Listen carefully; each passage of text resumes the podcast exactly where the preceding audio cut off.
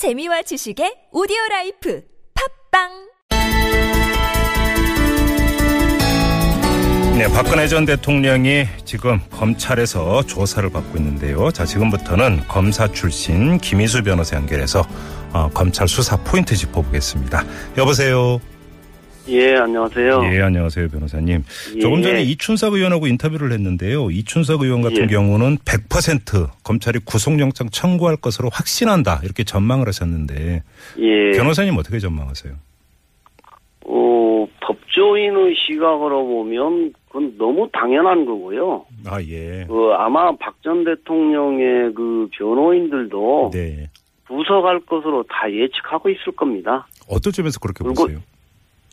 어, 먼저요, 구속의 요건을 완벽하게 갖추고 있거든요. 예. 예, 그러니까 그 구속의 요건이라는 게 형사소송법에 다, 다 나오는 건데요. 네. 뭐 일- 언론에도 많이 보도가 되고 있습니다만은 음. 어찌됐든 간에 도주 우려나 뭐 증거 인멸 우려가 가장 중요한 건데요. 네. 증거 인멸의 가능성이 대단히 음. 이미 다 밝혀졌지 않습니까? 예, 최근에 예. 뭐 문서 파쇄기를 뭐 스물 몇 대를 뭐 청와대에서 구입을 했다든가 음흠.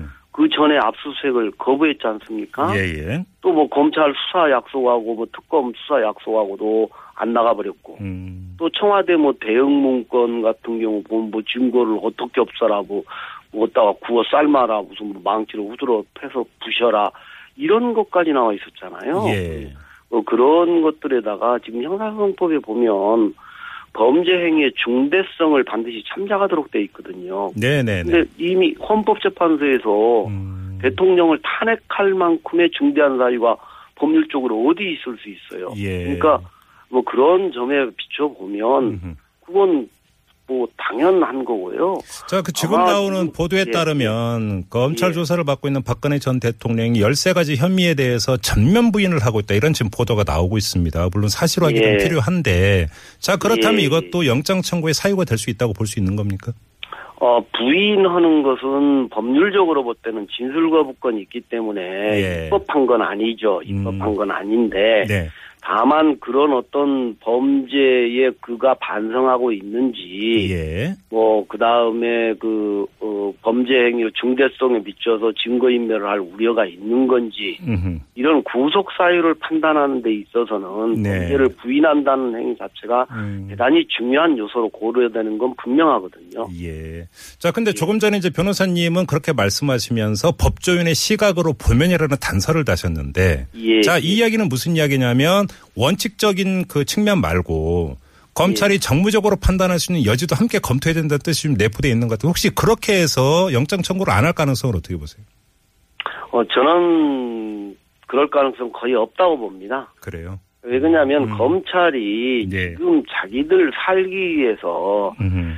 어떻게 보면 자기들의 검찰의 미래, 네. 그 모습들이 이걸로 지금 검찰 개혁이 화두이고 물론 뭐 이번에 그렇다고 해서 검찰 개혁이 안 돼야 된다는 뜻은 전혀 아니지만요. 예, 예. 어쨌든 자기들이 살기 위해서라도 음. 이번에 열심히 하지 말라고 해도 제가 볼 때는 열심히 할 거라고 판단하고 있습니다.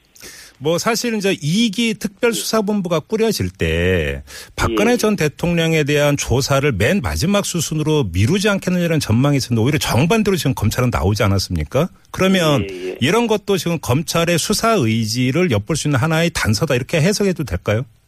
예, 그렇습니다. 아, 뭐? 뭐, 음. 이- 뭐, 다른 것들도 뭐 여러 가지가 있을 수 있지만, 예. 제가, 제가 보는 견지에서는 자기들이 정말로 뭐, 뭐 법대로 따라서 법대로 하겠다라는 확고한 의지를 음흠. 보이고 행동하지 않으면 네. 검찰은 완전히 분해될 위기거든요, 지금. 예. 그렇기 때문에 하지 말라고도 열심히 할 거라고 확신합니다. 알겠습니다. 아무튼 박근혜 전 대통령을 직접 조사하는 당사자가 한웅재 형사 8부장, 이원석 특수 1부장 이렇게 두 명이라고 하는데 예. 뭐 사실 이름만 들어서는 뭐 이분들이 어떤 분인지 도무지 알 수가 없으니까 혹시 좀그 예. 좀 아시는 바가 있으신지 모르겠습니다, 변호사님.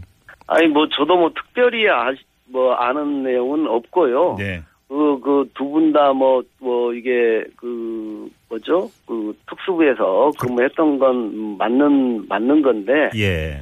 예, 사실은 저는, 그, 수사검사들이 음흠. 그 굉장히 불쌍하다고 생각해요, 솔직히. 왜요? 이원석 검사 같은 경우는 뭐, 삼성과 오랜 악연이 있지 않습니까? 비자금 사건, 뭐 에버랜드 사건 아, 하면서. 예, 예, 예. 예, 그래서 굉장히 악연이 있어서 그렇긴 음, 한데 네. 사람들이 불쌍하다고 생각하는 건 박 전 대통령 어법이 굉장히 독특하잖아요. 그리고 네. 오죽게 쓰면 우리 번역기 없으면 해석도 잘 안 될 정도였잖아요. 예. 그래서 이게 수사하는데 대단히 어려울 것 같아요. 아마 예. 동문서답하고 이래서 음, 수사검사들이 그것 때문에 굉장히 곤혹스럽고 힘들지 않겠느냐. 그래서 불쌍하다는 생각도 했습니다. 알겠습니다. 이제 수사 내용을 좀 짚어야 되는데 사실은 혐의점이 13가지이기 때문에 지금 예. 이 자리에서 이걸 다 점검은 거의 불가능할 것 같고요. 가장 핵심 예, 예. 이제 뇌물 수수 혐의 있지 않습니까? 예, 그거죠. 예. 예. 이거 어떻게 전망하세요? 어, 이게 뭐, 법리적으로 보면 대단히 어려운 부분은 분명합니다. 예. 의지를 갖고, 음, 의지를 갖고 단호하게 달라들어도 힘든 부분인데, 네. 이게 그래서 수사의 쟁점이 될 수밖에는 없어요. 음, 그래서 아마 그, 만약에 선택과 집중을 해야 된다면 이 부분에 할 수밖에 없다고 생각을 합니다. 예. 그러면 이게 뭐 입증 충분히 될 수 있다고 예. 보세요? 지금 음 어차피 네. 지금 뭐 돈을 준 사람도 그렇고 받은 사람도 그렇고 박 전 대통령도 그렇고 다 일체를 그런 뇌물 아니다라고 이야기하고 있잖아요. 예, 예. 이제 뭐 피해자 코스프레하고 음, 있는 음. 것도 많이 있고요. 네. 그런 거 보면 명시적으로 이게 부정한 청탁이 있었느냐라는 걸 자백을 받는다고 기대하는 건 바보 같은 행동이고요. 아, 예. 어차피 수사라고 하는 게 명시적 의사가 아니라 음, 묵시적인 의사에 의해서도 이 청탁이라고 하는 건 가능하고 누이 좋고 매부 좋고 하는 거거든요. 그냥 우리 쉽게 말하면 예, 예. 뭐 그런 부분들에서 과연 기업의 현안이 무엇이었고 음, 그 세세한 어, 팩트들이 전부 모여서 종합적으로 볼 때 그런 대가 관계가 있다. 음, 그리고 그런 청탁을 했다고 볼 수 있다. 해석이 된다. 음, 그렇게 되면 저는 충분히 가능하다라고 생각을 합니다. 근데 그런 간접 사실들은 음. 그동안 언론에서 보도된 것만도 굉장히 여러 가지가 있는데 예, 예. 뭐 충분하지는 않지만 음. 어느 정도 그게 충족되었다라고 저는 개인적으로 판단을 하고 있습니다. 저 검찰이 박근혜 전 대통령 소환 조사하기 전에 이 최태원 예. SK그룹 회장 불렀고요. 그다음에 예. 그 장서록 롯데 면심 대표 잇따라 불러서 조사를 했단 말이죠. 혹시 예. 이게 이 뇌물 수수 혐의를 입증하고 박근혜 전 대통령을 추궁하기 위한 사전 조사 이렇게도 해석을 해도 되는 걸까요?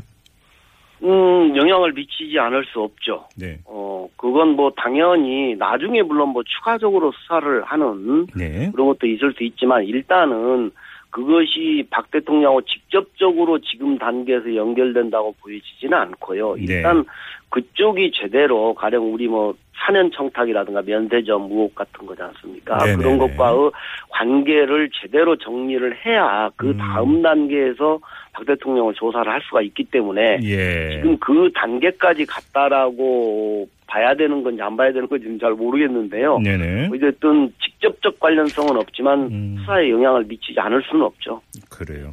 알겠습니다. 예. 이 점도 좀 함께 여쭤봐야 될 것 같은데 사실 특검 조사가 이제 무산됐던 게 이 영상 녹화를 그 당시 청와대 측에서 이제 거부해서 무산됐다 이런데 특검에 발표가 있었었고요. 예. 또 오늘도 사실은 영상 조사실에서 조사가 이루어지는 것으로 알았는데 박 전 대통령과 변호인들이 녹화에 동의하지 않았다고 합니다. 박 전 대통령 측은 왜 이 그 영상 녹화를 이렇게 거부하는 걸까요? 네, 사실은 이게 좀 저는 그 내목을 듣고 물론 뭐 영상 녹화를 하는 것도 수사 기법의 하나이긴 분명한데요. 예. 지금 공소 유지를 염두에 둔다면 영상 녹화가 대단히 중요하다고 생각됩니다. 역사적인 의미도 그렇고요. 예. 왜냐하면 그 살아있는 생생한 모습을 확인할 수 있지 않습니까? 예. 그리고, 또 어떤 뭐, 뭐, 가혹행위라든가 인권 침해라든가 이런 여지도 다 차단시킬 수 있기 때문에 음. 영상 녹화가 대단히 중요한 건데, 어, 사실은 동의를 하지 않았다고 영상 녹화를 하지 않는다는 게 저는 좀 이해가 안 가요. 이게 뭐. 동의사항은 아니라면서요. 아니, 동의사항 아니죠. 당연히 그 검사가 그렇게 판단하면 할 수 있는 거고요. 예. 어, 다만 뭐 영상 녹화할 때는 미리 알려주도록 돼 있게 알려만 주면 되거든요. 음. 동의를 구하는 게 아니거든요. 네. 네. 근데 도대체 이게 지금 무슨 전직 대통령한테 무슨 특혜로 주는 건지, 예. 뭐, 저, 저 검찰이 아직도 정신을 못 차리고 있는 건지. 이게 그 일전에 최순실 씨가 뭐, 작품이 들어가는- 그, 예, 예. 고래고래 소리 지르면서 뭐 특검한테 핍박받다 이런 식으로 주장한 바가 있지 않습니까? 혹시 예, 예. 그렇습니다. 이렇게 연상이 자꾸 되는데 이렇게 연상을 해도 되는 걸까요, 변호사님? 그러니까 뭐 설마 뭐 그러지는 않겠지만요. 네.